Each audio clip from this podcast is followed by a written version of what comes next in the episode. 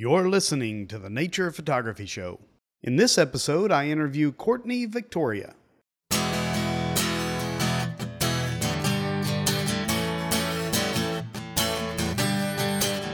Well, tonight I have with me a very special guest, Courtney Victoria. How are you doing, Courtney? I'm very good, thank you. Um, I had a pretty good walk, walk in the woodland today in some torrential rain, so uh, it's nice to be inside and warm and dry. well, from what I've seen on pretty much every video, it, it's going to be raining at some point in the video, so it makes sense that you were out in the rain today. Yes. Well, unfortunately for me, I have a day job, so I spent all of my day inside uh, with a non-working AC in Florida, so it was not good. Oh dear, is it yeah. is it quite hot there? Yes, yeah, it's pretty much always hot where we are. Uh, it, it, cools right. off for a day or two a year, but mostly it's uh, 85 Fahrenheit, uh, 90 degrees right now, and we haven't gotten even close to summer. So, wow, you could do with some of our rain then. Yes, yeah, that would be awesome. All right. Well, you know, I I met you virtually online just because I stumbled across your YouTube channel and thought, well, this is very different from what I'm used to. Uh, you know, the the industry joke right now is it's middle-aged British guys is what most people watch. So when I came across a lady, a British lady, I was like, oh my goodness, this is very different already. And then you have a bit of a quirky personality, and I think it's amazing. So... Yes, um, I've been told this a lot throughout my life that I'm a little different occasionally. That's excellent. So, how did you get into photography to begin with? So, I was introduced to photography at university. Uh, so, when I was around 17 or 18 years old, I was studying fine art and scenography and theatre design. So, my dream at the time was to work on film and theatre sets as a costume designer. And I've always been drawn to anything and everything, everything creative, anything hands on, painting, drawing, writing, acting. And so I was really excited when, as part of my fine art course, I was introduced to film photography. Now, I had no photography experience. I had no idea how to use a camera. I didn't own one myself. But I remember being told to go and shoot a roll of film. So I borrowed somebody else's camera, just went and took some random photos and developed them. And I absolutely fell in love with the process and it just snowballed from there. So, uh, photography was mostly a hobby for quite a few years. And I don't think I poured a lot of time into it until about 2019, uh, where I thought, hey, I actually want to learn how to take good pictures. so I started to take it a little more seriously. Well, how did the how did the YouTube come about with that? I mean, you know, photography I understand. Um, for me, I, I did the same thing. I, I, developed black and white film in college, and it was great. Uh, I'm glad that I'm not developing in black and white anymore, but that's that's uh, another podcast altogether. But what what was it about YouTube? How did you decide to get into? You know what? I'm going to videotape myself doing this.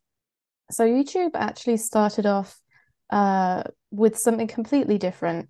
I was living in South Korea at the time as I, taught English as a second language out there. And I lived in the most rural province that you could live in in South Korea. It was literally in the middle of nowhere. And it there weren't there wasn't a lot of information about rural Korea, uh, what it's like to live there online. So I started to document uh, my travel around South Korea, and my experience sort of living in that type of place in hope that other people would find it and feel more confident and prepared if they were moving to such a place themselves. And I realized very quickly that I really enjoyed video creation. But unfortunately, when the COVID pandemic hit, mm. I had to make the decision to leave South Korea and my job and so I realized, well, I can't really make videos about living in Korea when I don't live in Korea any longer. so I thought, hey, let's merge this with uh, my photography, as that's when I was really actively trying to improve and practice my photography and just see what happens. So I did. And I found that there was a great photography community on YouTube and a lot of other photographers in the same position as me, trying to improve their skills and build confidence and find a way to put themselves out there. And here we are now. That's a very uh, wayward way to find yourself a YouTube photographer, but I think that's that's pretty awesome. South Korea, uh, that's such a far away idea to me. I've got a friend that that spent some time in South Korea, but the idea of being out way out in the rural area and not really knowing what to expect, I can mm-hmm. understand mm-hmm. how how uh, you would want to help somebody else do that. But then, like you said, the pandemic hit. You come back and you're doing photography, and now you've decided that you're going to make a YouTube channel. And that YouTube channel has 19,000 subscribers. How quickly did that happen? Um, oh, I'd say in the past year, it's um, my channel has grown quite a bit. So I'd say this time last year, I was probably on about, I'd say four or five thousand subscribers, um, off the top wow. of my head. So I would say the second half of last year, it really began to gain some attention, which uh, was quite exciting. But I remember hitting about ten thousand subscribers in autumn, so around September October, and I had this brief panic because if you think of 10,000 people in a room watching you, yes. it's absolutely terrifying. So I had this, you know, a couple of weeks of, oh my gosh, you know, this is crazy. yeah, that's got to be, it's kind of weird. And I, yeah, I have, I have, I mean, for me personally, I've got like 70 on mine. So you can imagine how terrified I am when I speak in front of the camera. yeah so photography wise when when you're going do you just go do photos now or do you always mix it with doing videos or has the video part of it affected the way that you do your photography? Um i try and get a mix of both. So i went out today and i didn't take my filming stuff with me at all. I just went out to take some photos. Um, i try not to make every photography outing about youtube and video as well but I, I do really enjoy the video side of it. So I can't help myself. I'll sometimes mm. pop the video camera in my bag as well, thinking that I'm probably not going to use it. But then, hey, all of a sudden I think, no, I really want to share this image with people. And then the filming starts, and then that's it. You know, I've got a video ready to go. But it's, I, I have to sort of detach sometimes the video and the photography. It's very easy to get caught up in the video and the sort of I need to make a video for YouTube to, you know, further my channel. And when it comes to YouTube, if you want to grow a channel, they say, you know, work on your thumbnails, have an idea in mind already before you even film the video. And that's quite difficult with photography because I can't right. predict what I'm going to photograph when I go out. And so a lot of the time filming can be quite spontaneous. And the the whole time you're filming whatever it is you're photographing, the light's changing, everything's changing. Yes. Yeah. Yeah. So I tend to work backwards. Um, I'll the photography comes first absolutely every single time. So I'll grab the image and then I will hit the record button on the on the camera and I'll talk about what I've just done, what I'm doing, the composition. And then it must look, look absolutely bizarre to anybody watching me. I'll then pack everything away and then film all of the filler footage of me getting the camera out the bag, setting it up on the tripod, and you know, I yeah, a very backwards way of working, but it just makes sure that I get the photo first. As if there are no photos, then there's no video. It's the magic of film. You get to do all that stuff yeah. after, right? Yeah, exactly. sometimes when I'm watching your videos, you'll have the camera pointed a certain direction. You'll be setting up to take the photo, and I'm like, "What in the world is she taking the photo of?" And then you'll show the the photos afterwards, and I'm thinking, first of all, how did you find that composition in what you were looking at? And you know, one of the ideas of photography is that it's making order out of chaos, and your your composition is exceptional. Do you think that that helped because of the fine art training, or is that something you've always had? Have you always had an eye for composition and?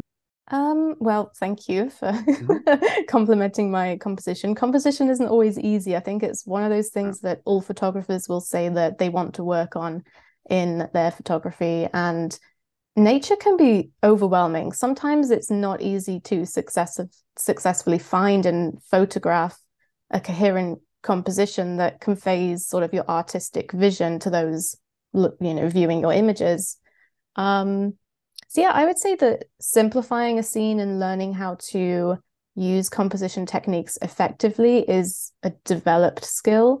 I think through doing fine art and design, sort of before getting into photography, just through painting and drawing, I had already developed an understanding of color and light, space, and of basic composition. Um, I think photographers can learn a lot from paintings and art in general because it they it tends to use the same concepts of composition and light, color balance and isolation, etc., to create meaning. Um, but I think with photography, the real learning happens and learning to simplify the chaos of nature happens right. on location, which is why I love getting out as much as I can and having as much time as possible out in nature with a scene or a subject. Um, you can learn so much from books, tutorials, um, you know, listening to other photographers. But I think getting out there and just going for it and trying and uh, sometimes you succeed, sometimes you fail. That's where you really learn and grow and develop in your in your work that's actually good advice all around. I always say creativity is a muscle, and if you don't use mm-hmm. it, you're going to lose it.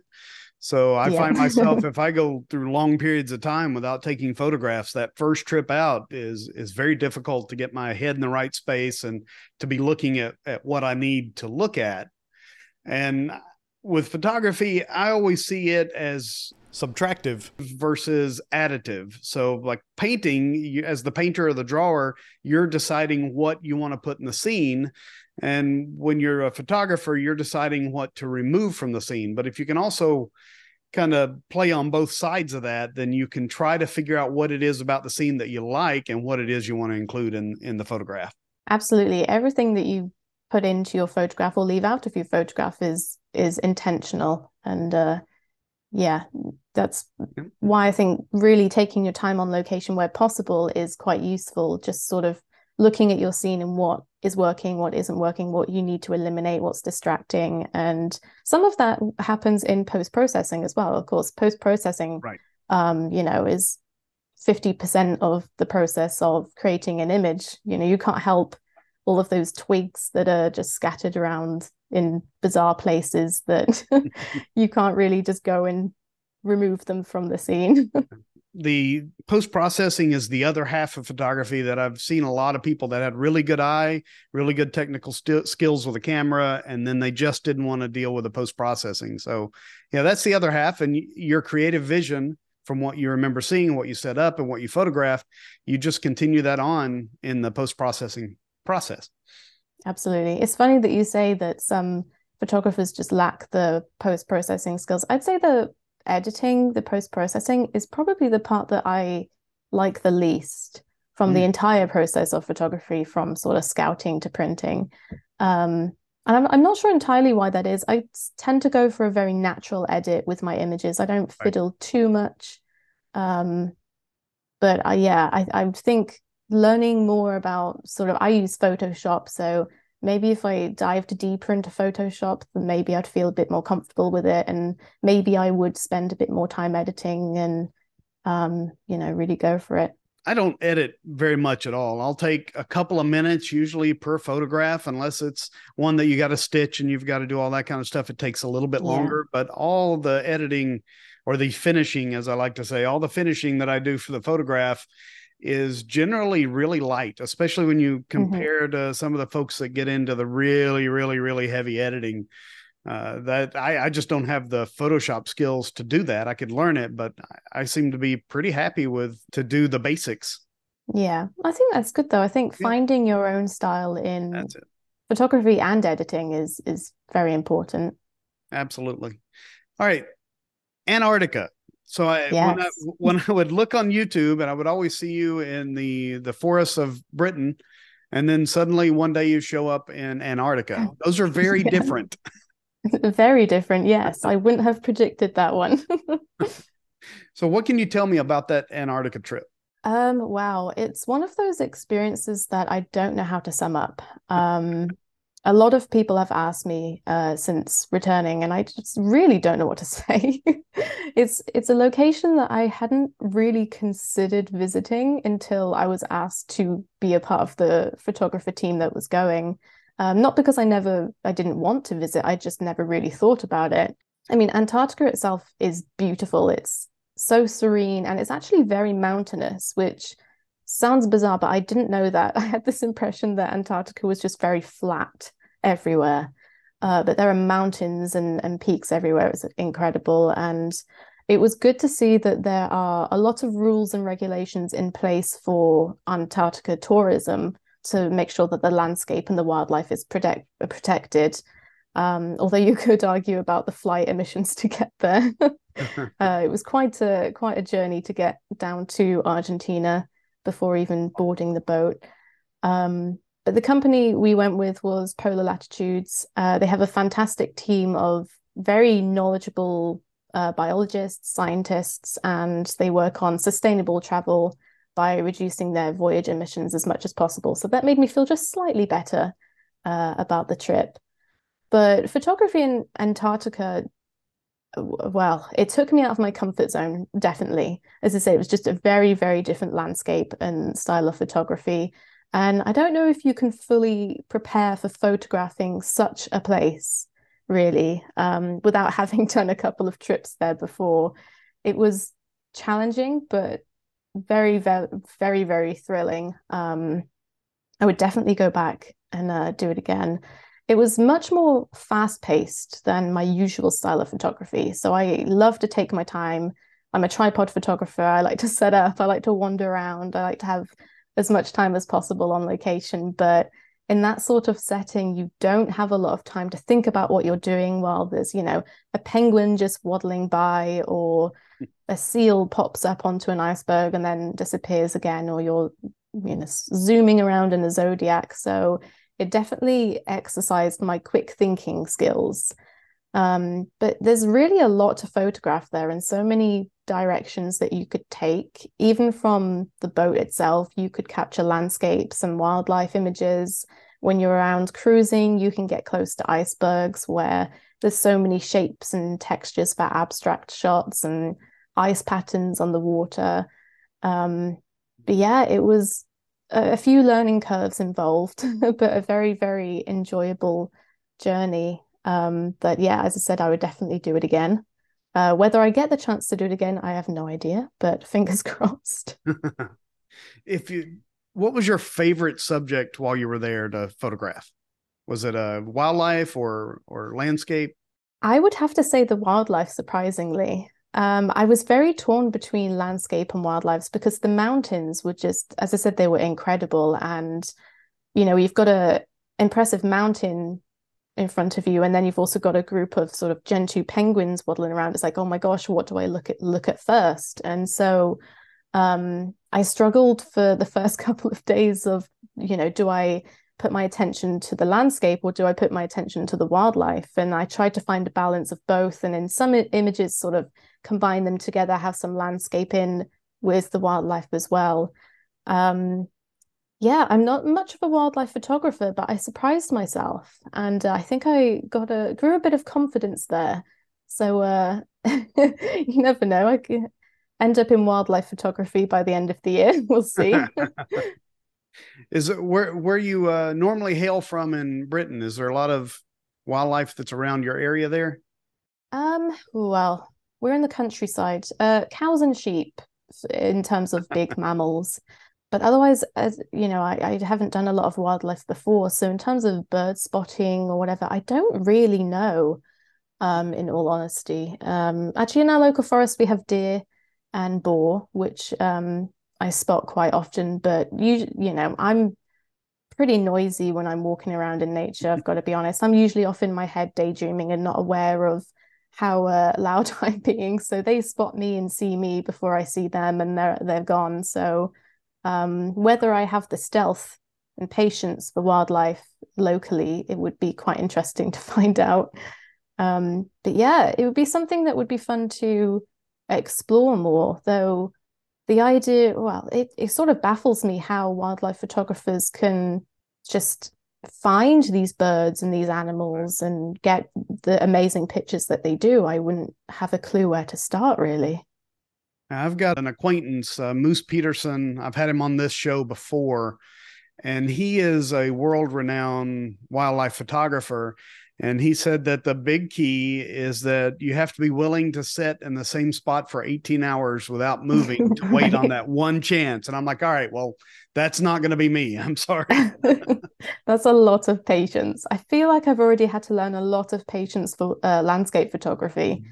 but I think the wildlife photography patience is a whole new level he goes uh, further actually to say that to be a better wildlife photographer, you should be a better biologist. And I, I thought that was a, a great way to look at it too, is to learn the animal, learn what they do, how they behave, and all that. So you you kind of know where to go, where to be for them when they come out. But my goodness, that takes a lot of a lot of reading, a lot of effort, and a lot of patience. Yeah. And I don't know that I have it for any of that. yeah. I'll just go somewhere where there's big animals and and huge swaths of people that are pointing at it. That's that's yeah. Find them easy to find. Yeah easy to find. All right so i've mentioned your skill as a photographer a couple of times and you have a great on-screen presence and you're very well spoken. You have any uh, hopes of leading workshops or doing anything like that um, yeah, I have been thinking about leading workshops for a while, and I think that is the top question that I have been asked so far this year. Um, Excellent. It's definitely something I'd like to do, and will probably plan to do in the new future or near future. Um, I'm I'm hesitant for I think as landscape photographers can get a little protective about the places we mm-hmm. photograph. And so I'm very, very familiar with my local woodlands and forests. I spend a lot of time there, and it would be great to run local workshops there. But I'm very mindful of the chance that taking groups of people to a specific area could eventually cause negative impact to the surrounding nature in some way, especially if, say, you take 10 people and show them an area and then they go away and ten, tell 10 people about that spot and then they go and tell 10 people about right. that spot and before you know it 100 people might have visited that area and eventually the area is is ruined. So that's something that i have in mind. Um, i'm feeling quite protective about you know the places that i've spent a lot of time finding and photographing. So but yeah, I'm I'm braining idea uh, brainstorming ideas for workshops that I'd like to do that maybe don't focus specifically on the location, but rather photographic and creative techniques. But yeah, in the planning stage, but uh, it's one of these things that I I think too much about it instead of actually doing it. But uh, it would be great to do that sort of thing, especially as I have a background in teaching as well. Um, so I think that's something that I would really enjoy doing. Yeah, that's that's interesting. I'm looking forward to see what it is that you decide to do. Have you heard of Nature First? Have you ever heard of that organization? I have, yes. Okay, I was going to say that's a that's a great organization that shares a lot of those ideas uh, about putting nature first, and it mm-hmm. might be something you you can incorporate into your workshops. I know I when before COVID, I used to run workshops uh, pretty regular you know, a few a year uh, out of state, that kind of stuff. Grand Tetons, Great Basin, Great Smoky Mountains, those kind of places. And I wasn't much on the nature first at the time, but I always had a long discussion about the ethics, about you know leaving the place better than you found it. And so there's yeah. a lot of things that you can do, and I think nature first helps with that. Just to get everybody thinking about maybe you shouldn't tell that really strange person with a shovel where to go take photographs. You know, it's that kind of yeah. okay, now I I tend to talk a lot about gear. Uh, I get I get poo pooed about that ever so often that I talk a lot about gear, but we're going to talk about the gear that you use because I find yes. it very strange in 2023. Now, your okay. photographs they don't have anything to do with it. I mean, the kind of gear that you use is is serving you wonderfully from the photographs that we see. But what what gear do you typically use? I have a Nikon D750, and at the end of last year, I picked up a Nikon D850. Uh, so I am on a DSLR setup, which oh, people find bizarre. right. I mean, it's not quite film, but it's pretty close. That's it's very interesting that people think that because I don't have never thought that myself. Right. Um, but it's I guess the world is you know everyone's switching to the mirrorless systems now, so you know DSLR has just taken the back bench and people claim it's it's dead, which I don't don't think myself, but I can yeah Right. It's, you, it's an interesting discussion. you use the 750 and the 850, so it's definitely not dead. I've been a Nikon shooter since uh, early 2000. I went through a period where I decided, hey, I want to go mirrorless. So I sold all my Nikon gear and bought Sony at the time. And that was a mistake. Right because okay. it just never felt like Nikon. It never felt good in the hand. I didn't, I mean, the, the stuff I got from the sensors was great and all that, but I always seemed to have to manipulate it a little bit more in post processing than what I would normally start with with the Nikons. And then I got disillusioned to it. And I decided after uh, getting a blister on my hand from carrying it all day long that it was time to go back. And so I went back to Nikon and I, I stayed with mirrorless. But I'm mirrorless now. I use the Z9. And like I said, I like gear, so I, I tend to to buy definitely more than my share of gear. Uh, but there is absolutely at one point I had an 850, and that was the best DSLR that I had ever owned. I had uh, gotten rid of a a D4 to get the 850, and I absolutely loved that camera. And it takes, believe it or not, even in 2023, it still takes photographs that you can't tell any difference from a mirrorless camera. Absolutely. It's, yeah, it's a fantastic camera. I mean, I've only had mine for a few months, but yeah, I'm really enjoying using it. It's, it's, I think it, it's the camera that I used most when I was in Antarctica, and I really appreciated having it uh, while I was out there. Um, I mean, maybe I'm just sort of a bit old fashioned here, but the D, the 750 doesn't have touchscreen, and so when I got the 850 to begin with, I couldn't even cope with the touch touchscreen on it. I thought, no, I, I have to turn this off, which I thought was quite funny. I thought, how would I how would I deal with a mirrorless system? Um, but now I'm getting used to that, and I can appreciate how the touchscreen actually is is quite useful. Well, with the 850 in live view, you get a lot of the benefits of, of most mirrorless. So that's that's good that you can you can see that too. And like I said, I love that camera. The touchscreen, I still even now with the the big fancy Z9, I don't use the touchscreen. I still use the dials and uh, the rocker switches and all that stuff because I'm I'm really old. That's what. It is. Okay, interesting. No, I like the option of dials. yes, exactly. Yeah and you can program them and have them go whatever direction you want so it's not confusing. It's yeah i've got to have that tactile feel under my fingers there. When i when yes. i start pushing the screen i have i have big fingers so whenever i push the screen i end up pushing the things i don't want to and i end up in places that i get lost. It's it's it's a mess. Yeah. So you bought you just bought the d850 do you have any plans to upgrade? And well i guess upgrade might not be the best word. Do you have any plans to go mirrorless at any point um, no, not at the moment. I'm quite happy with my setup right now. It works for me. Uh, at some point in the future, yeah, I will probably move on to a mirrorless system. But right now, it's it's not on my on my mind at all. You know, and I, I sort of have this mentality that sort of um, the camera is a tool and we all agree on that. And right. sort of the ideas that i have for my images come from me and what i see in my surroundings. And so yeah i could switch my camera out to something else but it wouldn't change my ability to photograph nature and landscapes at all. And you know i doubt that my photography would be vastly improved in any way at least for landscape photography there might be a few features on sort of the more modern cameras that might aid me in capturing images more efficiently, but um, my current setup isn't limiting my workflow in any way. And so I don't feel the need to switch it out at all. Right. Really, when you quote unquote upgrade you're just giving yourself options because they they all do the same thing. You know you point it at a scene you figure out what you want you set your settings and they all have pretty much the same settings and you take your photograph and then you you manipulate it or finish it in post processing so largely everything's the same. So the more the fancier cameras, they just give you different options that you might not otherwise have had. And if those options don't jive with the kind of photography that you do, then you don't really need them. Yeah, absolutely. I mean, all digital cameras at this point are good.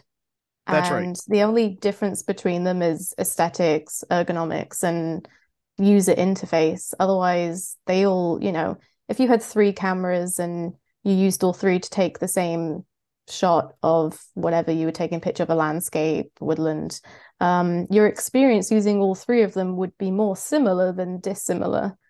So that's, that's you know, right, and you print them all out afterwards, and you're not going to be able to tell which camera took which photograph. Exactly. I think this is where I try not to get sort of trapped in the um was it the gear acquisition syndrome. Oh yes um, i have that. I have that. I don't i don't want to be cured from it but i have it. So but i mean i can see it's almost like a oh i don't know an addiction isn't it? Because you get a thrill out of having new tech upgrading buying new gear but you also you eventually get used to that gear you know whether it's i mean you get used to anything whether a camera works for you or it doesn't you'll get used to it eventually right. and then that feeling that thrill that you have of buying new tech goes away and then you think okay well i want to feel that again so you get that stuck in that cycle of upgrading in order to feel good about you know your camera but in reality, a camera upgrade or a camera switch isn't that dramatic for most people. It doesn't transform your photography in any magical way. no, I've never once bought a camera and thought, man, my photography is so much better now that I have this new camera. I yeah. usually just, you know, I like the smell of it. It smells great. It's like a new car. it, it's beautiful.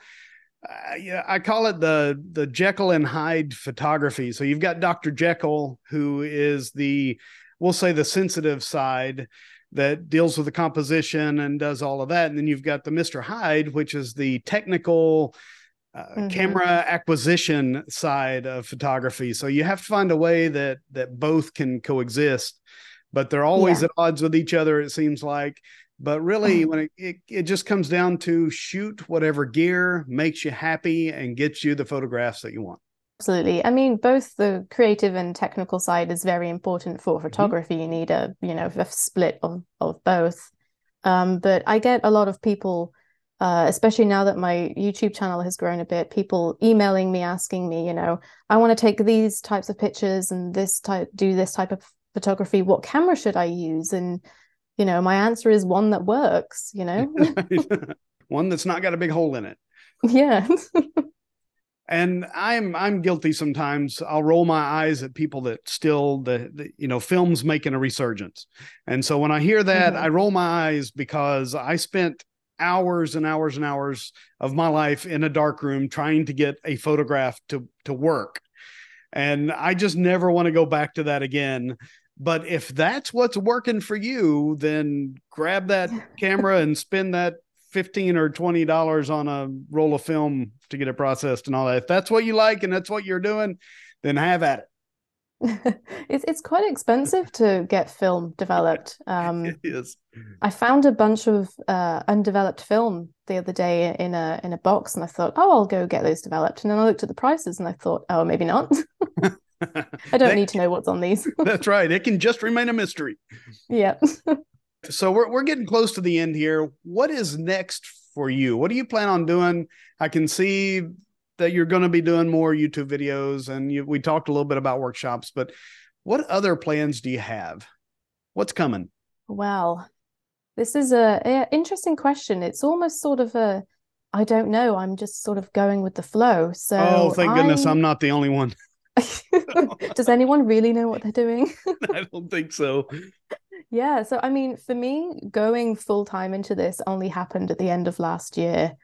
So, apart from more photography and videos on location, um, of course, we're about to enter spring here, or we're entering spring now. So, I'm about to go wild for all the wild garlic and bluebells that are about to come out.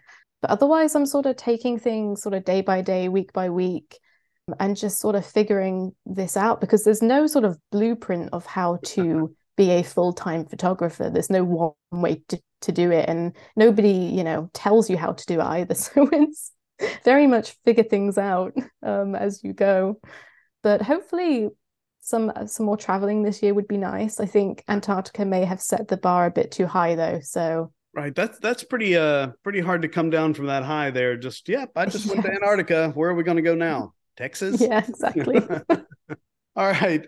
So, where could they find out all about you? I, will make sure to put these links in the show notes as well. But where do you spend most of your time? Is it Facebook, Twitter, or Instagram, or I mean, Vero? Mm. I don't know. I would say at the moment Instagram. Um, I mean, if you want to see me in action, then I'm on YouTube. But in terms of social media, I'm. It, this is a very sort of.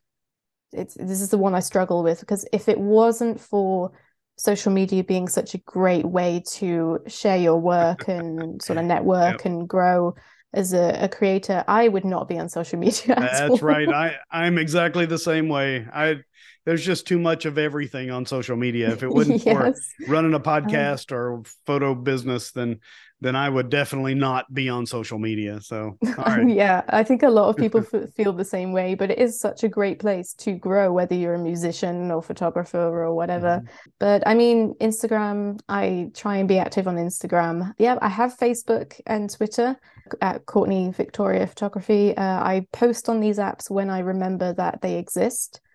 so um, I'm not consistent, but I try to be. have you have you used Vero very much? I do have Vero. Again, this is hmm. the one that I forget exists. Um, oh, okay. Yeah.